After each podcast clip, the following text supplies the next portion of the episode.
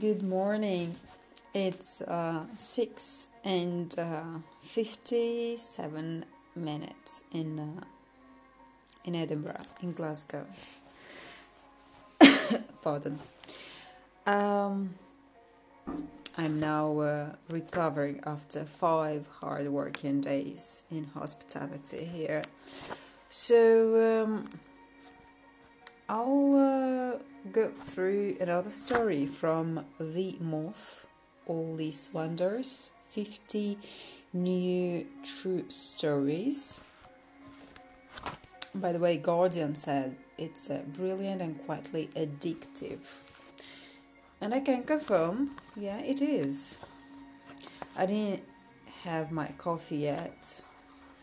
I'll have it after, and probably I'll do another uh, recording after having my coffee as well.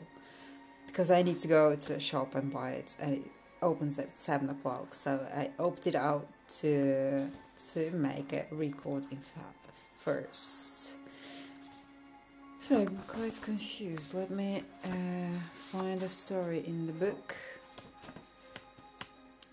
Uh, by the way, if you if you can hear the music on the background, so that is uh, a Russian uh, radio station online. It's Relax um, FM.ru. Very nice music. Oh, by the way, it's a station made by three chefs, three Russian chefs. And it's a, an amazing radio station, Relax FM.ru. So today's uh, story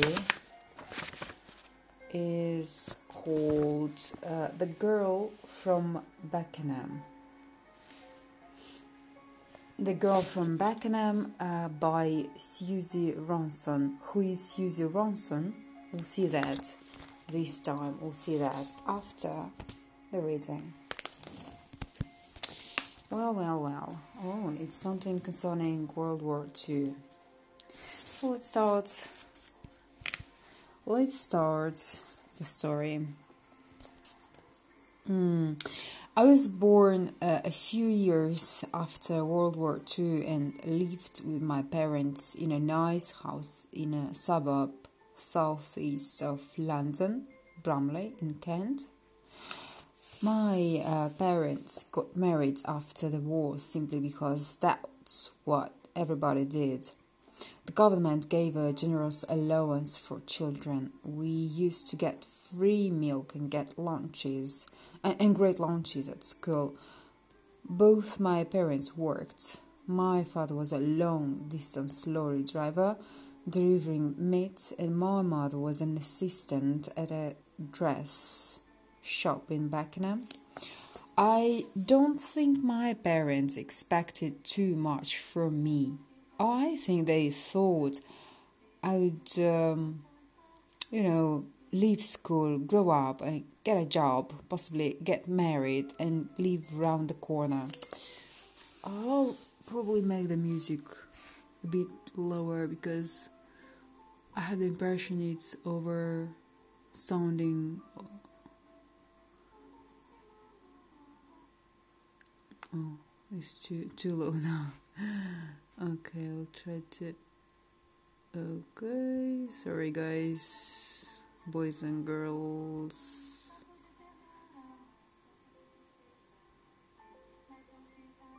Probably this. Um, well.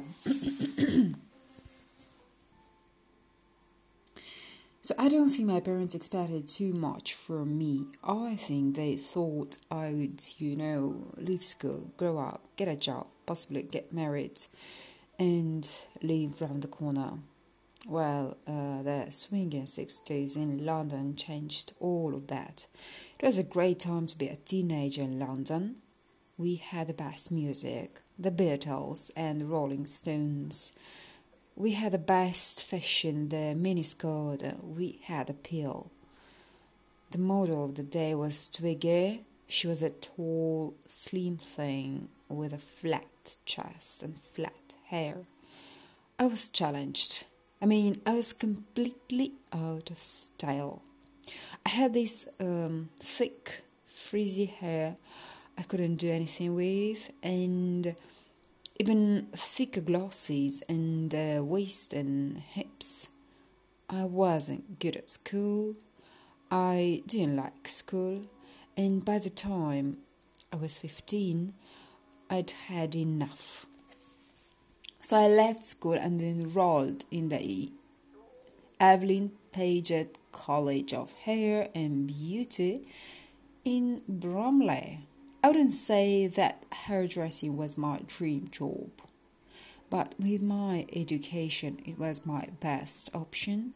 And as it turns, as it turns out, I was quite good at it. So, at the end of my course, I was transferred to the flagship salon, Evelyn Paget's in Beckenham. It was here I met Mrs. Jones. Mrs. Jones was my quarter to three shampoo and sat on a Thursday afternoon. Once in a while, she'd have a trim, and every now and again, a chocolate kiss rinse. As I'm doing her hair, she would talk to me about her son, David. She would say, He was such an autistic child, and he's a singer in a band. And she was so proud of him, you know. I would nod and smile and listen as you do, and it wasn't until she mentioned Space Oddity that my ears kind of prickled, pricked out. Oh, I said, Space Oddity? She said, Yes. I said, Well, I've heard that song on the radio. It was a hit. I said, are we talking about David Bowie? Yes, she said. I'm his mom. Well, I was surprised about that. There was a buzz about David in Beckenham. He played the local pub to the Three Tuns, albeit folk music, but he'd had the hit Space Oddity. It had been a while ago, so I thought he might have been a one hit wonder.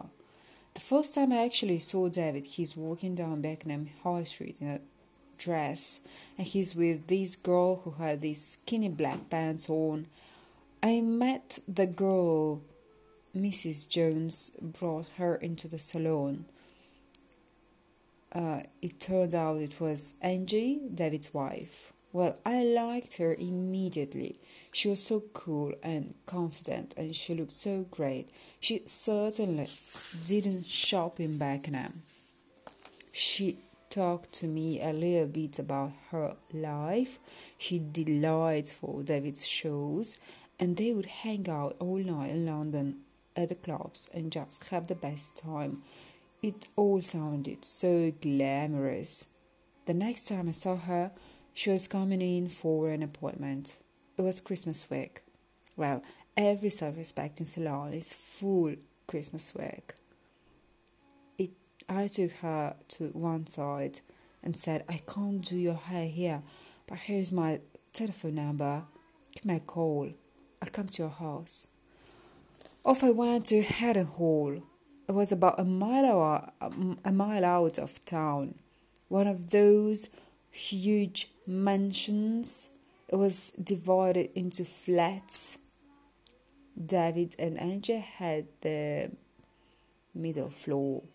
It wasn't the sheer size of the place that was overwhelming, it was the way it was decorated.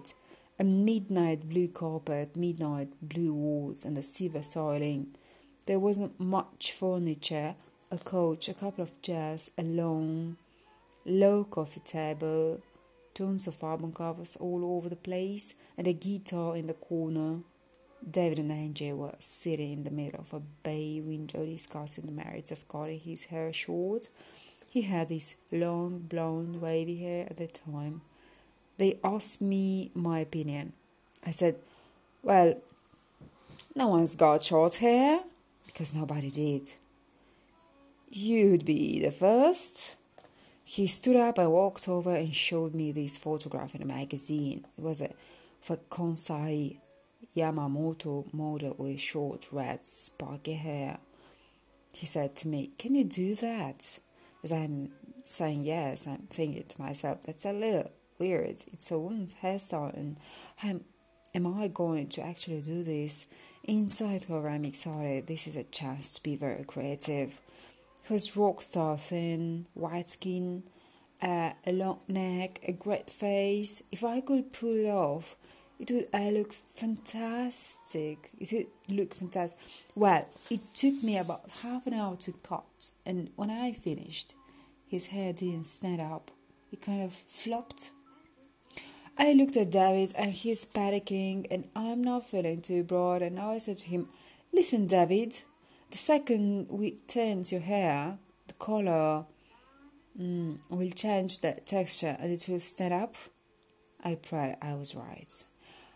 I found the color Schwarzkopf Red Hot Red with 30 volume peroxide to give it a bit of lift. There was no product in those days, nothing to help me make it stand up. So I used Gard. Gard was a noted dandruff treatment that I used to use on the old girls at the salon. It set her like stone. Second David saw himself in the mirror with that short red spiky hair all else disappeared. Angie and I looked at him in awe. He looked so good. A huge wave of relief washed over me. I'd done it. You know, I'd done it. I hadn't known it was going to work until I felt that texture changing in my hands as I was drawing it, and it stood up. He looked amazing. I started gathering more things together to leave, and Angie said, Oh, how much do I owe you? I think I said, Two pounds, please.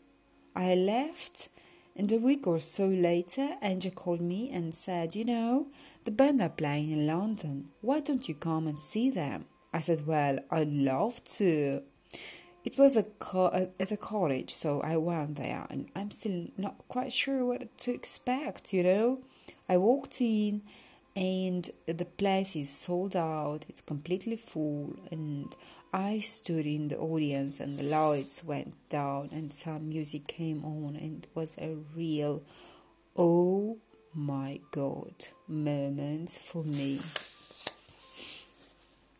When the band came on the stage, David was in full makeup, his red hair blazing in the lights. He'd turned himself into Ziggy Stardust. The band were all in costumes that looked like a curtain material, flat pastel velvet tucked into lace boots. They looked incredible, and when they played, the place rocked.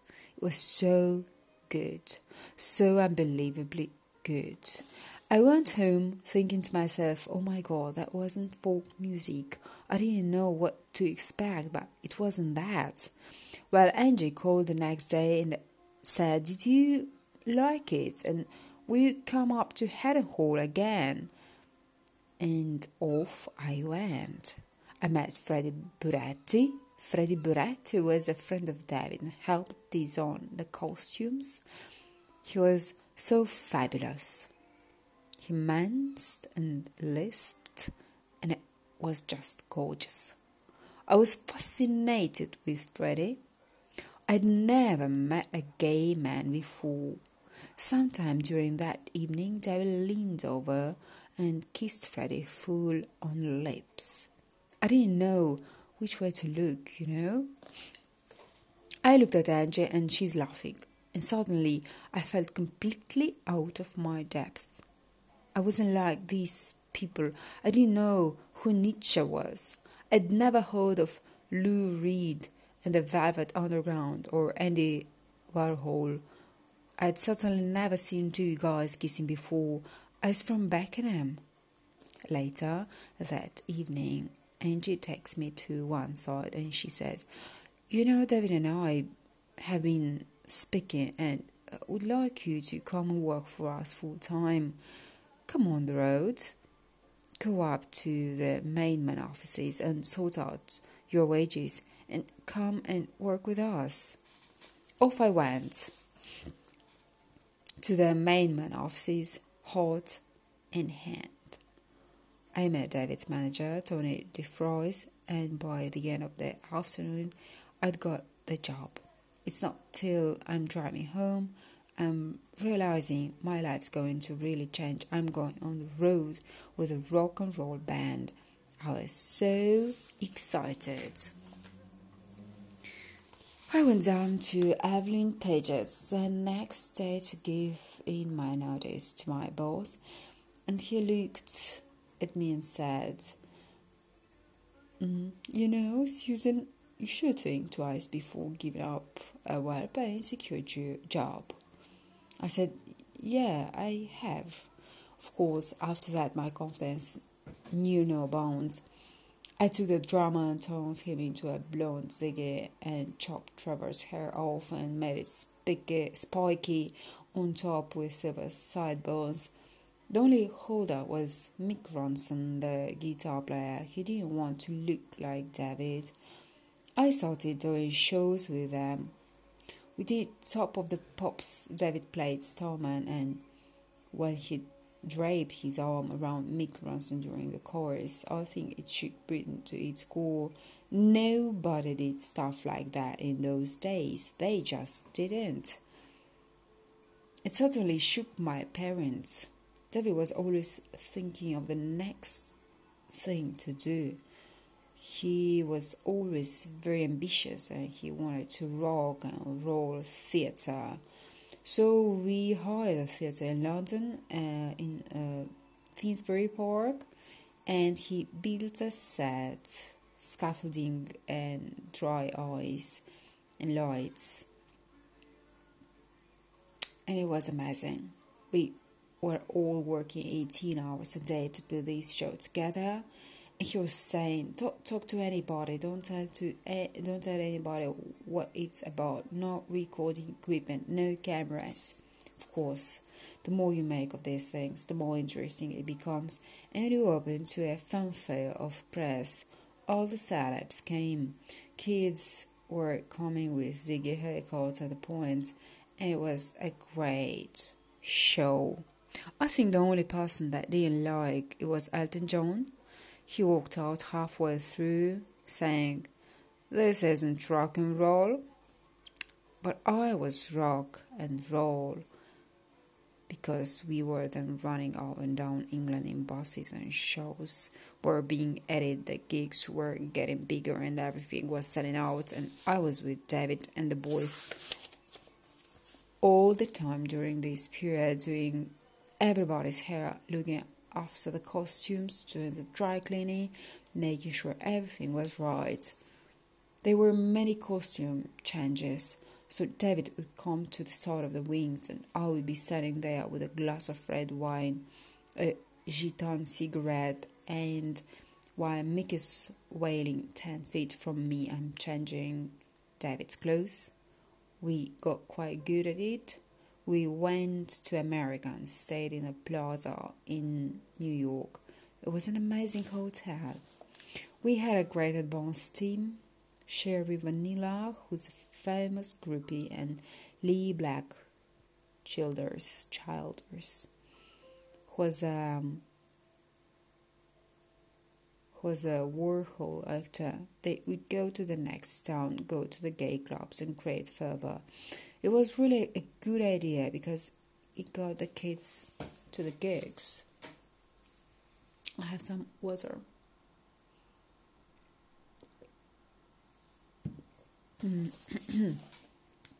I met Iggy Pop in California. We stayed at the Beverly Hills Hotel, and Iggy wanted me to dye his hair blue, and I obliged. I said to him, You know, you might want to wash that a couple of times before going back on the pool. Of course, he paid me no mind, and by the end of the afternoon, there was a blue streak from one end to the other of the Beverly Hills Hotel pool. I think he was asked to leave after that. We went to Japan and I met Kansai Yamamoto and I picked up some more ones for costumes for David. It was exciting. Suddenly I was cool. The girl with thick hair and thicker glasses was in a world where everybody wanted to be. I went back to Beckenham and I walked up and down the high street, looked through Evelyn Paget's windows. My God, it looked so small. I was so glad I wasn't there. Nothing had changed in Beckenham, nothing had changed at home, but I was so changed. I was a million miles from here. The last show that David ever did, uh, Ziggy Stardust, was a Hammersmith Odeon in July 1973, and he just stood on the front of the stage and said, This is the last show we're ever going to do. Then he played Rock and Roll Suicide.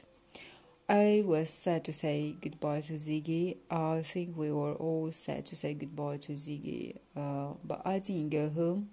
I went to Italy and fell in love with a guitar player and moved to London with him. I'm so grateful for my luck. I'm grateful I met Mrs. Jones and Angie, and grateful I gave Angie that telephone number, otherwise, somebody else might have been living my life. Thrilled that I met and married the late great Mick Ronson and had a lovely daughter with him. But of course, I'm so grateful to David. He took a chance on me, changed my life completely my haircut on British currency now, the Brixton ten pound note. Now, who would have thought I could have done that? Wow. Story is finished, and I have my skin like. Oh my goodness. Um, to know that expression when you feel some very powerful emotions and your skin uh, is getting like the um, uh, chicken skin. I don't know if that's uh, the expression in English. I need to look through and find it out. But I have a chicken skin now after this story. Uh, so who is Suzi Ronson from? So what it's written here in this book. Uh, Suzi Ronson has worked as a household manager, music producer, and consultant for a number of well held individuals in New York City, the Hamptons, Florida, and the British Virgin Islands. She's a singer, songwriter who performs for friends and a horse enthusiasts. Currently, she lives in the West Village of New York City, while her daughter and the rest of her family live in London. She swears she'll go back one day. This story was told on April 11, 2016, at the Union Chapel, London. The theme of the evening was Coming Home, director Meg Bowles. Thank you very much for um, offering some of your time and listening to my um, recordings. Um, yeah, thank you a lot. And see you very soon.